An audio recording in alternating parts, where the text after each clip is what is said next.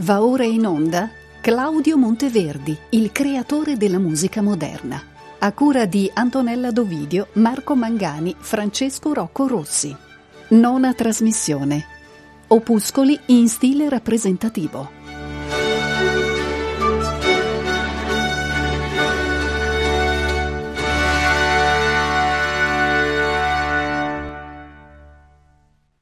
L'ottavo libro di Monteverdi, oltre ad essere suddiviso, come abbiamo visto nella precedente trasmissione, in madrigali guerrieri e madrigali amorosi, contiene anche come recita lo stesso frontespizio, alcuni opuscoli in genere rappresentativo.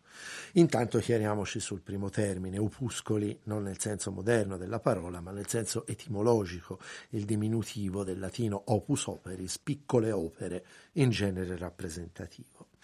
Questa del genere rappresentativo è un'idea che si era già affacciata, in realtà il concetto è mh, mm, già precedente e nasce legato fondamentalmente allo sviluppo della monodia di, di ascendenza fiorentina, ma nell'ambito monteverdiano si era già affacciato significativamente nel settimo libro del 1619 in due brani che non abbiamo affrontato e che però devono almeno essere eh, ricordati, che sono due brani a voce sola, sono due letture di lettere, la lettera amorosa e la partenza amorosa, per i quali appunto si era proprio parlato già nel settimo libro di stile o genere rappresentativo. Che cosa si intende in questo caso con genere rappresentativo? Si intende dire che gli interpreti non si devono limitare a cantare come nel madrigale in maniera, se vogliamo, narrativa, ma devono anche agire, cioè devono identificarsi, devono essere dei personaggi che parlano, che agiscono, che si muovono sulla scena. Questo comporta che eh, in questi opuscoli in genere rappresentativo Monteverdi è prodigo di indicazioni che in un certo senso potremmo chiamare indicazioni di regia, o perlomeno indicazioni di scelta esecutiva interpretativa. Si comincia già a vedere un'altra grande importante eh, innovazione monteverdiana. Il compositore non si limita più a dire che cosa si deve eseguire, ma anche come lo si deve fare è l'inizio di un percorso che sarà quello poi dell'indicazione dei segni dinamici, il piano, il forte, il crescendo, ma anche di tutte quelle indicazioni aggettivali che eh, fioriranno poi nell'Ottocento romantico con grazia, con sentimento, con trasporto, eccetera, eccetera. Fondamentalmente gli opuscoli in genere rappresentativo sono tre nell'ottavo libro. Il ballo delle ingrate, un brano ripreso nel 1600 da, da, una rappresentazione del 1608 con alcuni aggiustamenti dopo 30 anni inevitabili per adattarli alla nuova situazione, che è il brano che in un certo senso, diciamo così, eh, costituisce il suggello rappresentativo dei madrigali amorosi, quindi della seconda parte e eh, poi, sempre nei madrigali amorosi, nella seconda parte, il lamento della ninfa, su testo di Ottavio Rinuccini, e infine, infine non nella posizione del libro, ma perché merita di essere trattato per ultimo, il combattimento di Tancredi e Clorinda, che eh, invece, diciamo così, suggella, a parte il balletto aggiunto, la, la sezione dei madrigali guerrieri e comincerei proprio dal lamento della ninfa per vari motivi. Il primo è che qui il genere rappresentativo è trattato in maniera molto particolare, ovvero qui il personaggio è uno solo. È la ninfa abbandonata dal pastore che l'ha lasciata per un'altra, molto semplicemente, e che uscendo dalla propria eh, abitazione campestre si aggira per i verdi prati e per i fiori, piangendo per l'abbandono e domandandosi se forse, non facendosi vedere disperata, riuscirà a riconquistare l'amore perduto. Tuttavia qui Monteverdi eh, dà un saggio della sua capacità di dominio di una pluralità di scritture e di stili. Perché? Perché questa ninfa è introdotta commentata e congedata da una sorta di piccolo coro alla maniera della tragedia greca, formato da tre voci maschili, che sono una sorta di narratore di voce fuori campo che eh, ci descrive prima di tutto la situazione, non aveva Febo ancora recato al mondo il dì, mm, Apollo non aveva ancora fatto sorgere il sole, quindi siamo eh, ai primi albori, che una donzella fora del proprio albergo uscì, questa pastorella esce dalla, dalla, propria abitazione, si è svegliata anzitempo e si aggira calpestando i fiori, disperata per essere stata abbandonata. Durante il lamento della ninfa, eh, questo lungo eh, monologo, lungo ma non lunghissimo, soprattutto perché all'ascolto sentirete eh, è estremamente rapinoso per una ragione che dirò fra un attimo. Durante il lamento della ninfa, le tre voci maschili punteggiano con commenti: miserella, poverella, non può soffrire tanto gelo. Poi, terminato il lamento della ninfa, le tre voci congedano l'ascoltatore dicendo che questo è quello che succede a tutti gli innamorati. Amore mesce nei cuori degli innamorati la fiamma e il gelo. Molto interessante è ciò che Monteverdi scrive a proposito dell'esecuzione delle tre voci che agiscono a commento. Le tre parti che cantano fuori del pianto della ninfa si sono così separatamente poste perché si cantano al tempo della mano. Le altre tre parti che vanno commiserando in debole voce la ninfa si sono poste in partitura, a ciò seguitano il pianto di essa qual va cantato al tempo dell'affetto dell'animo e non a quello della mano. Ovvero, Monteverdi scrive le tre voci in tre parti separate, la partitura una voce sopra l'altra ancora non è di uso diffusissimo. E si devono cantare al tempo della mano, cioè uno deve dirigere le tre voci, quindi non importa avere una partitura per vedere quello che succede, se uno dà il tempo tutti vanno insieme, come si faceva nel Cinquecento, al tempo della mano, il direttore. Quando invece le tre voci intervengono nel canto della ninfa, sono state messe in partitura perché? Perché lì non ci deve essere un direttore che dà il tempo con la mano, perché altrimenti il canto della ninfa viene eseguito in maniera sbagliata dal punto di vista dell'intenzionalità estetica, espressiva, emotiva. Lì il tempo non lo deve dettare la mano, non lo deve dettare lo scandire del tempo con il cronometro, con l'orologio, lo deve dettare l'animo. È la ninfa, è il tempo psicologico della ninfa disperata. E come si vede, ancora una volta, Monteverdi ha intuito un concetto che è quello della variabilità del tempo eh, all'interno dell'estetica musicale che basta pensare all'importanza che ha avuto nel Novecento, è impressionante sia stato espresso con tanta chiarezza nel 1638 o forse eh, qualche anno prima, ma insomma più o meno l'epoca è quella. Ascoltiamo dunque il lamento della ninfa.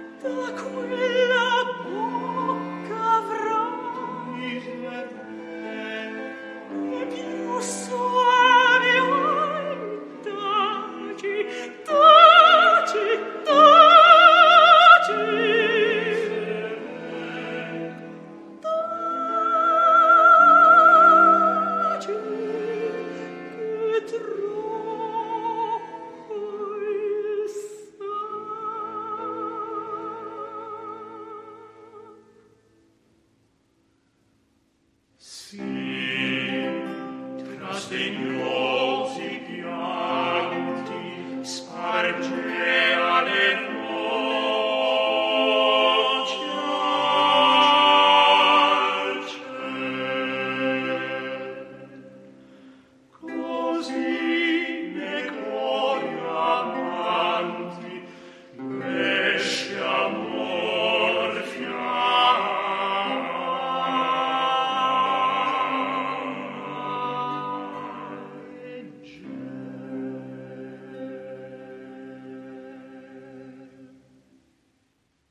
Era il Lamento della ninfa dall'ottavo libro di Claudio Monteverdi nell'esecuzione di Bernarda Fink e del concerto vocale diretto da René Jacobs.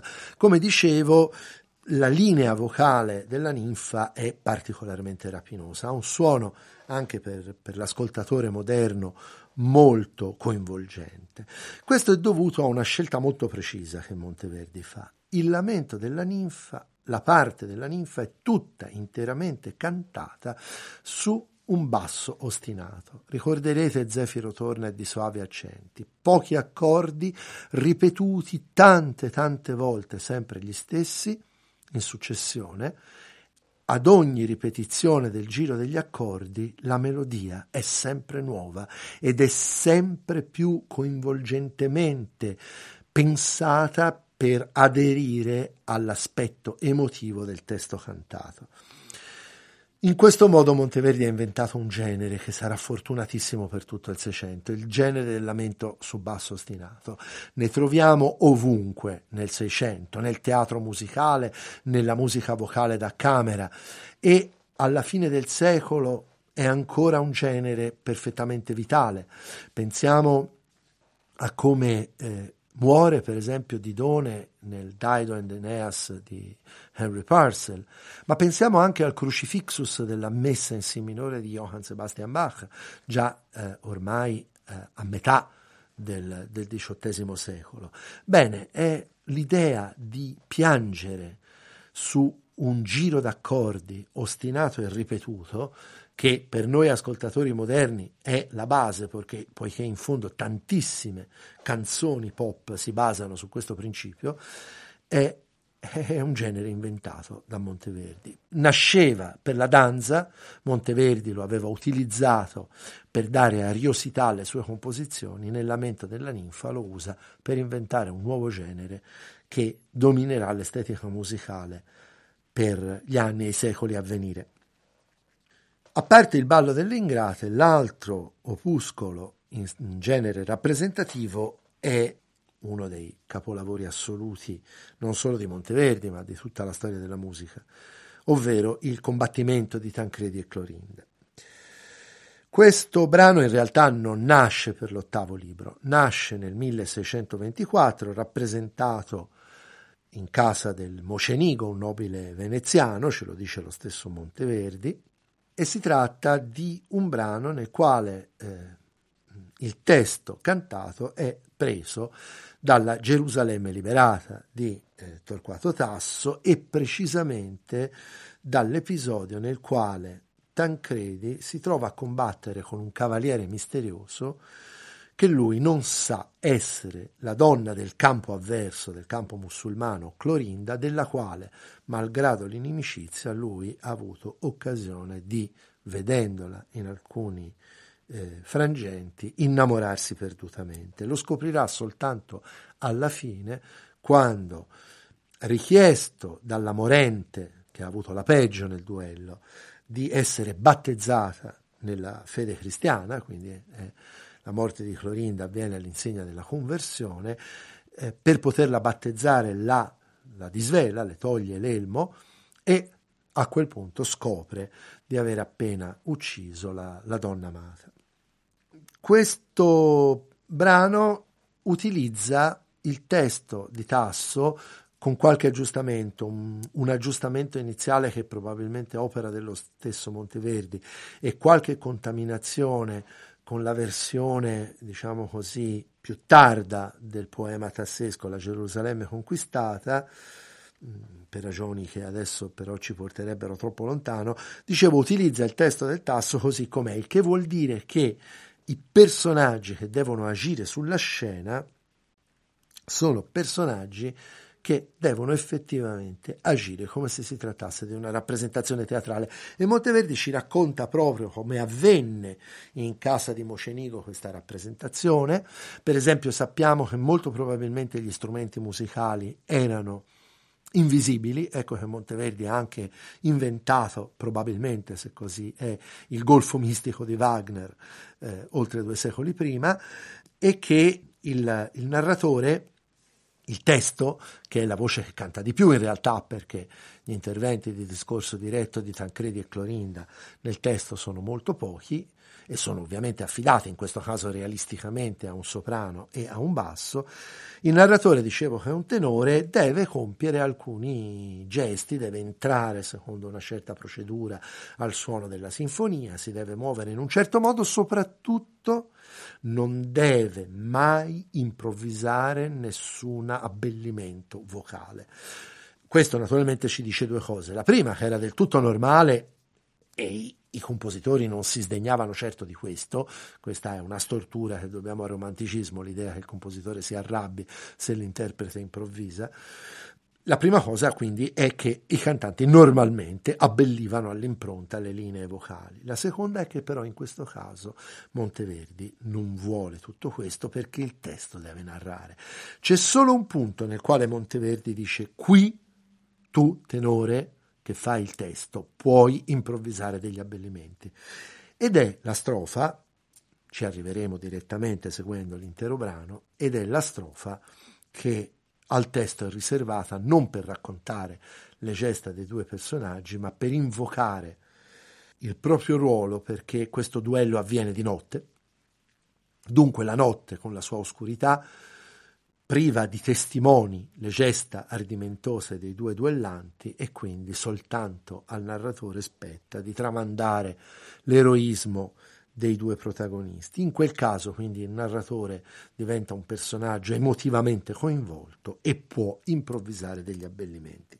Non c'è molto altro da aggiungere. Credo che la cosa migliore per concludere al meglio questo ciclo, questa parte del ciclo monteverdiano dedicata ai madrigali, sia di seguire passo passo, leggendo il testo e ascoltandolo, il combattimento di Tancredi e Clorinda. La suddivisione in parti che risulterà da questo ascolto non è una suddivisione in parti voluta da Monteverdi, è una suddivisione in parti che ho fatto io per comodità della trasmissione, che consente appunto di accompagnare l'ascolto con la lettura del testo e che naturalmente cerca di non dividere il testo in punti in cui non è opportuno.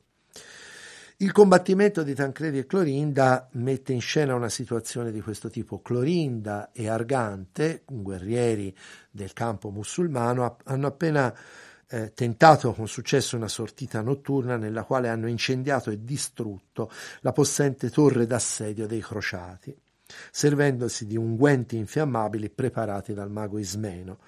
Si apprestano a rientrare a Gerusalemme da una delle porte incalzati dai soldati nemici quando Clorinda si attarda a scontrarsi con un cristiano che l'ha colpita e rimane chiusa fuori.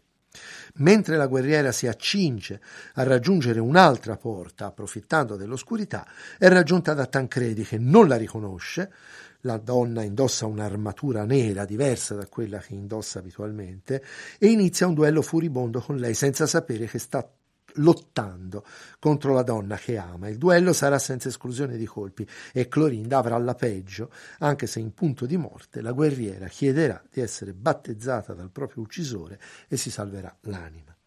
Tancredi, che Clorinda un uomo stima, vuol nell'armi provarla al paragone, Va girando colei l'alpestre cima ver altra porta, ove d'entrar dispone, segue egli impetuoso, onde, assai prima che giunga in quisa avvien che darmi suone, che la si volge e grida, O tu, che porte correndo sì? Rispose, e guerra e morte. Guerra e morte avrai, disse, io non rifiuto darlati se lei cerchi, e fermo attendi.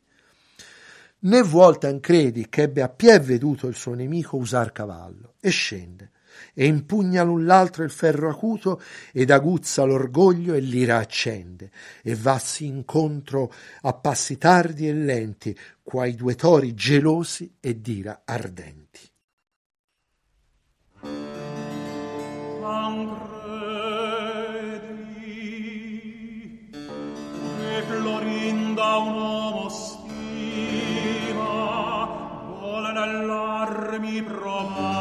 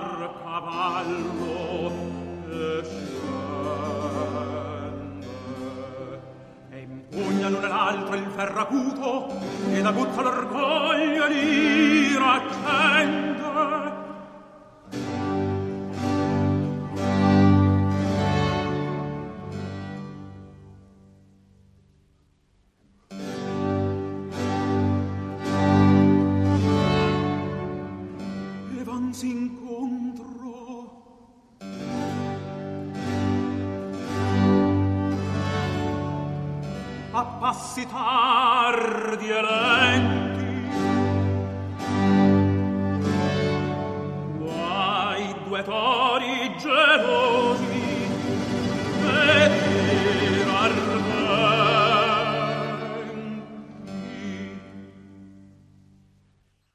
Abbiamo ascoltato una prima parte del combattimento di Tancredi e Clorinda, inserito da Monteverdi nel suo ottavo libro dei madrigali. Il narratore era Carlo Gaifa, Cettina Cadelo e Clorinda, Vincenzo Manno Tancredi e l'ensemble concerto è diretto da Roberto Gini. Prima di proseguire nell'ascolto dobbiamo fare la considerazione chiave.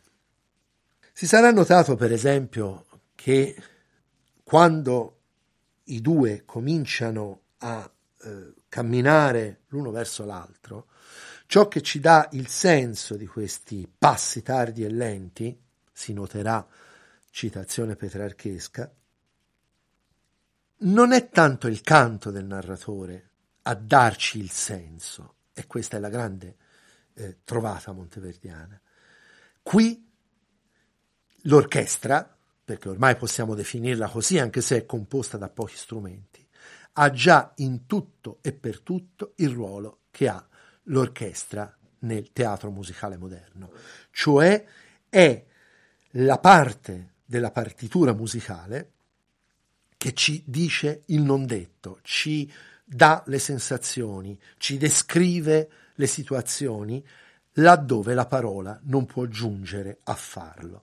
Ecco, l'orchestra del teatro dell'opera che è già presente nell'Orfeo e che sarà presente nelle opere veneziane, tocca sicuramente il vertice massimo in questo combattimento di Tancredi e Clorinda, per cui l'invito a tutti voi, ascoltatrici e ascoltatori, è ascoltare questo brano ponendo sempre molta attenzione anche alla scrittura orchestrale. Ecco, a questo punto il testo invoca la notte. Notte, che nel profondo oscuro seno chiudesti e nell'oblio fatto sì grande. Degne d'un chiaro sol, degne d'un pieno teatro, opere serian sì memorande. Piacciati chindi il tragga, in bel sereno alle future età lo spieghi e mande. Viva la fama lor, e tra lor gloria, splenda dal fosco tuo l'alta memoria.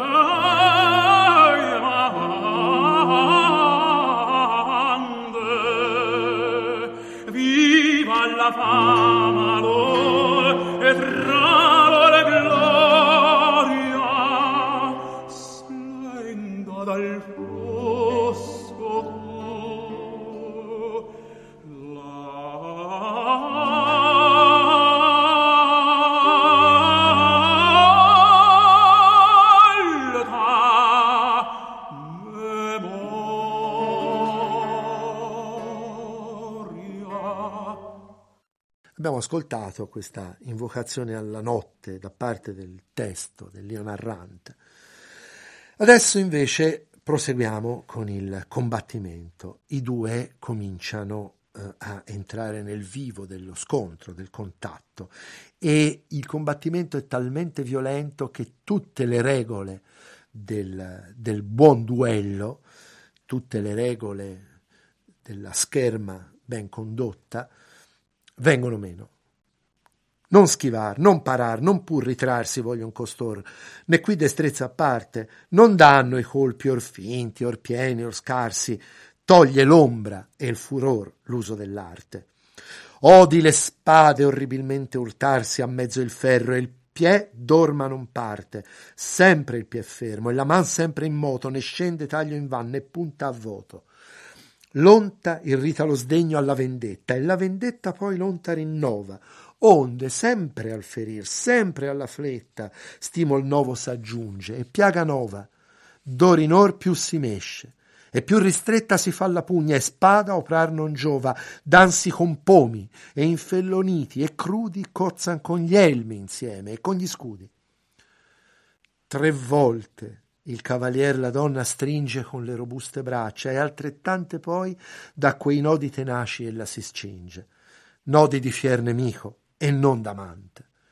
Tornano al ferro e l'uno e l'altro il tinge di molto sangue e stanco e anelante e questi e quegli al fin pur si ritira e dopo lungo faticar respira. Non schivare, non parar, non ritrarsi voglio costoro equides recta arte.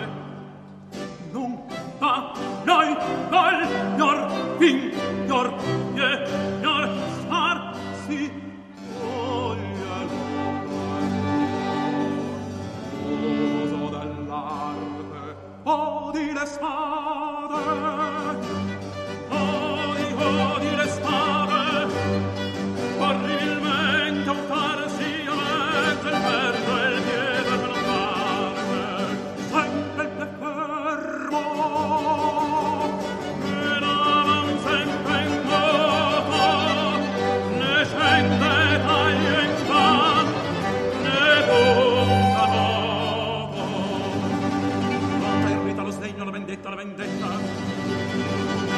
poi la vendetta poi lonta rinnova.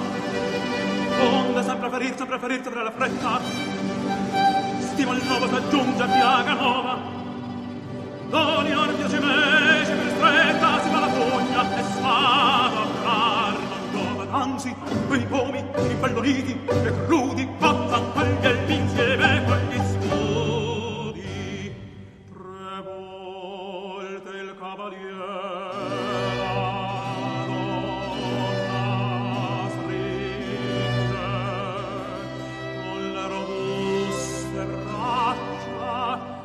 ed altrettante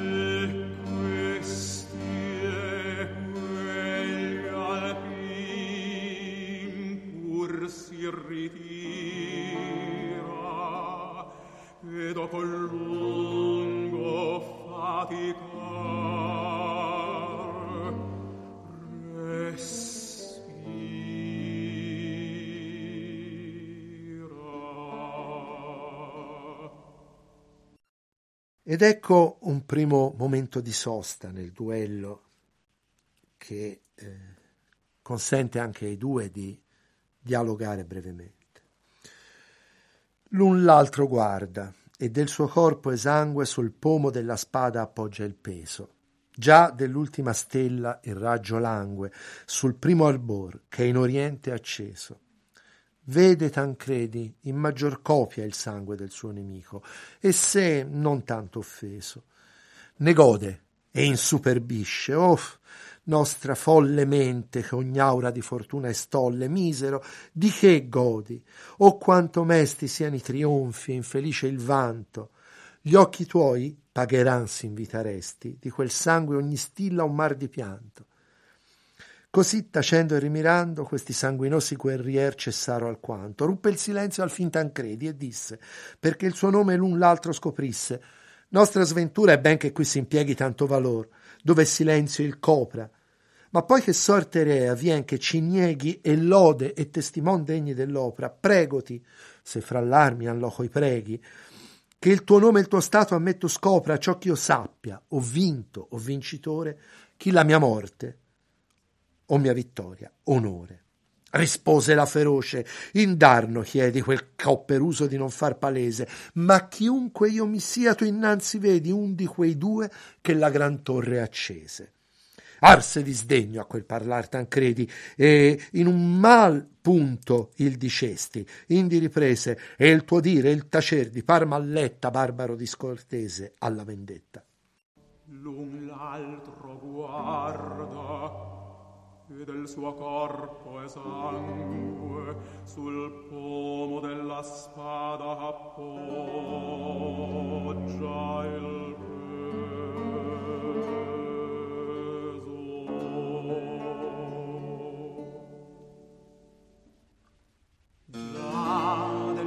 stella il raggio langue sul primo albor che in oriente acceso Vede Tancredi in maggior copia il sangue del suo nemico e se non tanto offeso ne gode e insuperbisce. Oh, nostra folle mente ogni aura di fortuna e stolle misero di che godi? Oh, quanto mesti siano i trionfi impedisce il vanto gli occhi tuoi pagheran se in vita resti di quel sangue ogni stilla un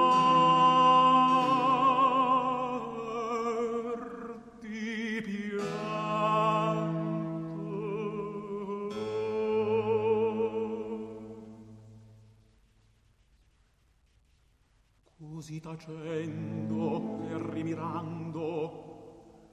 Questi sanguinosi guerrieri cessaro alquanto rompe il silenzio al fin Tancredi che disse perché il suo nome a l'altro scoprisse. Nostra sventura è ben che qui si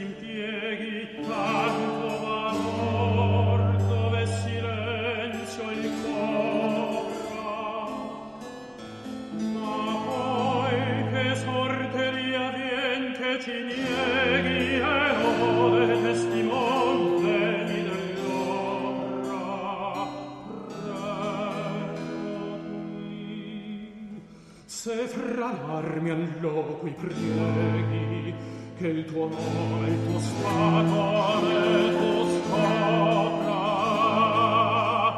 Acciò lo sappia ho vinto ho vincitore chi la mia morte o la mia vita.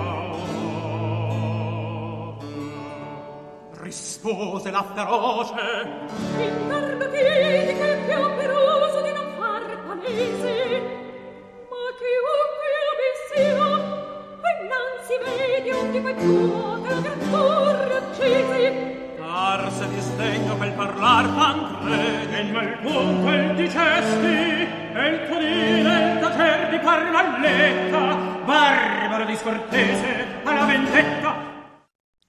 Torna l'ira nei cori e li trasporta, benché deboli, in guerra a fiera pugna. Ularte in bando, già la forza è morta, ove invece d'entrambi il furor pugna. Oh che sanguigna e spaziosa porta fa l'una e l'altra spada, ovunque giugna, nell'armi e nelle carni, e se la vita non esce, sdegno tienla al petto unita. Ma ecco ormai, l'ora fatale giunta che il viver di Clorinda al suo fin deve. Spingegli il ferro nel bel sen di punta che vi s'immerge, e il sangue avido beve, e la veste che d'or vago trapunta le mammelle stringea tenere e lieve, l'empie d'un caldo fiume. Ella già sente morirsi, e il piel le manca, egro e languente. Segue egli la vittoria, e la trafitta vergine minacciando incalza e preme ella, mentre cadea, la voce afflitta movendo, disse le parole estreme, parole che a lei nuovo spirito addita, spirito di fe, di carità, di speme, virtù che Dio le infonde, e se Rubella in vita fu, la vuole in morte ancella. Orma l'ira nei cori e li trasporta, e che deboli in guerra fiera pugna,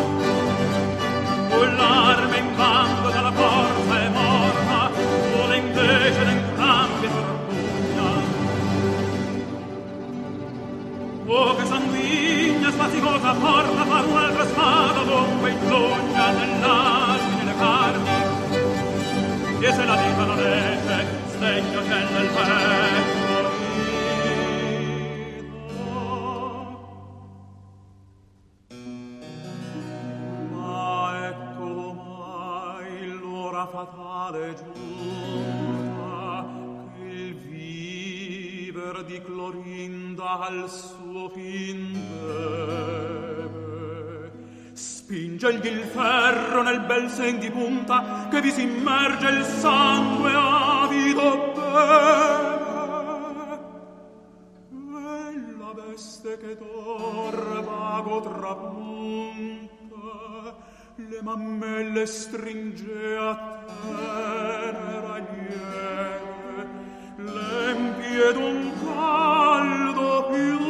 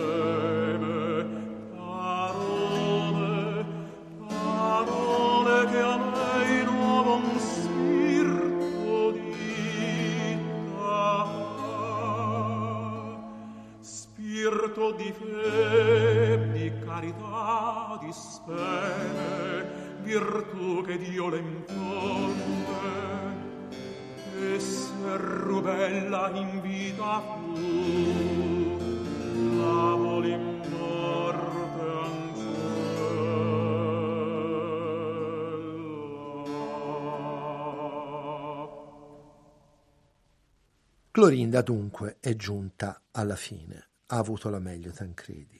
A questo punto la ribelle verso il Dio dei cristiani, che naturalmente nella prospettiva del poema è il vero Dio, Clorinda chiede di potersi salvare e di venire battezzata. E qui Monteverdi vola ad altezze che raramente sono state toccate nella storia della musica, perché la morte di Clorinda è una pagina di valore assoluto. Eh, si presti attenzione soprattutto alle ultimissime parole, in cui veramente questa voce accompagnata dalle viole, espressamente chieste da Monteverdi, sembra proprio staccarsi dal corpo e librarsi in alto. Amico, hai vinto, io ti perdono. Perdona tu ancora. Al corpo no, che nulla pave. All'alma sì. Deh, per lei prega e dona battesimo a me con mia colpa lave. In queste voci languide risuona un non so che di flebile e soave, ch'al cor gli scende ed ogni sdegno ammorza e gli occhi a lagrimar gli invoglia e sforza. Poco quindi lontano, essendo un monte scaturia mormorando un picciol rio. Egli va corse e l'elmo empien nel fonte e torna mesto al grande ufficio e pio. Tremar sentì la man mentre la fronte non conosciuta ancor sciolse e scoprio. La vide e la conobbe e restò senza e voce e moto. Hai vista, hai conoscenza. Non morì già, che sue virtuti accolse tutte in quel punto e in guardia al cor le mise, e premendo il suo affanno a darsi volse vita con l'acqua a chi col ferro uccise. Mentre gli il suon dei sacri detti sciolse, colei di gioia trasmutossi e rise, e in atto di morir lieta e vivace dir parea, s'apre il ciel, io vado in pace.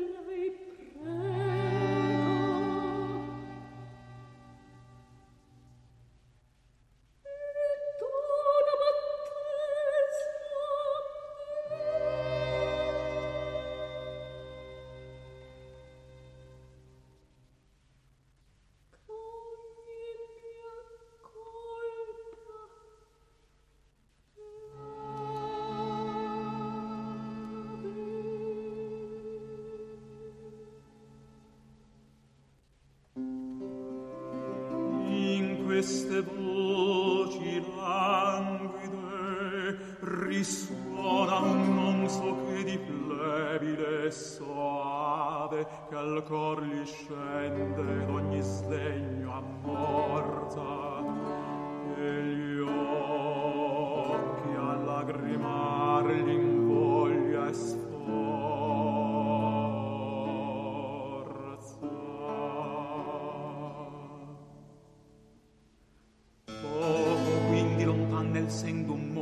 scapuria mormorando un picciol rivo. Egli va corse e l'elmo empiene il fonte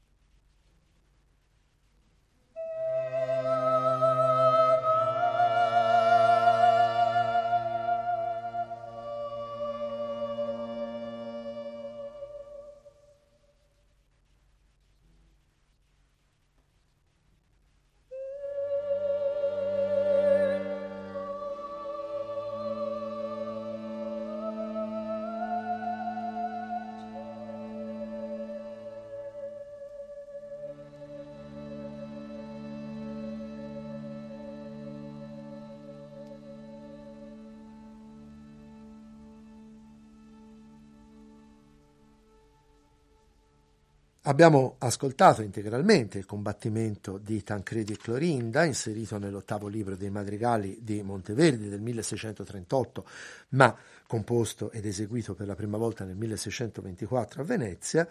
Eh, gli esecutori erano Carlo Gaifa nel ruolo del testo, Cettina Cadelo come Clorinda, Vincenzo Manno come Tancredi e l'ensemble concerto diretto da Roberto Gini. Io ho terminato i madrigali, eh, il nostro racconto finisce qui.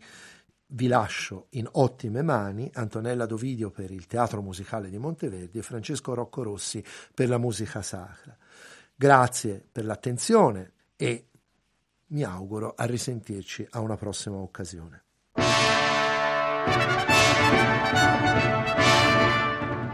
Abbiamo trasmesso Claudio Monteverdi, il creatore della musica moderna, a cura di Antonella Dovidio, Marco Mangani, Francesco Rocco Rossi.